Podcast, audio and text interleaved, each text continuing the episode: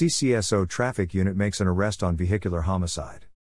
Yacolt resident Ronda Knapp arrested on a charge of vehicular homicide for the collision that claimed the life of Steven Woolsey.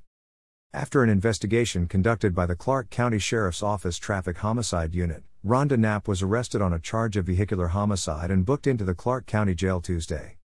On February 4 at approximately 9:08 p.m., Clark County Sheriff's deputies responded with Clark County Fire Districts 3 and 13 and with North County EMS ambulance to a single vehicle serious injury collision in the 26700 block of Knee Lucia Falls Road in Yacolt.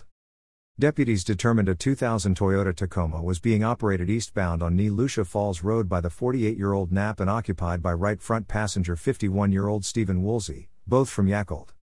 The Toyota exited the roadway to the south and struck several trees. Knapp and Woolsey had to be extricated from the Toyota by rescue personnel. Despite life saving efforts, Woolsey at the scene.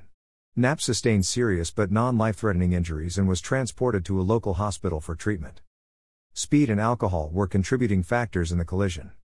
Information provided by Clark County Sheriff's Office.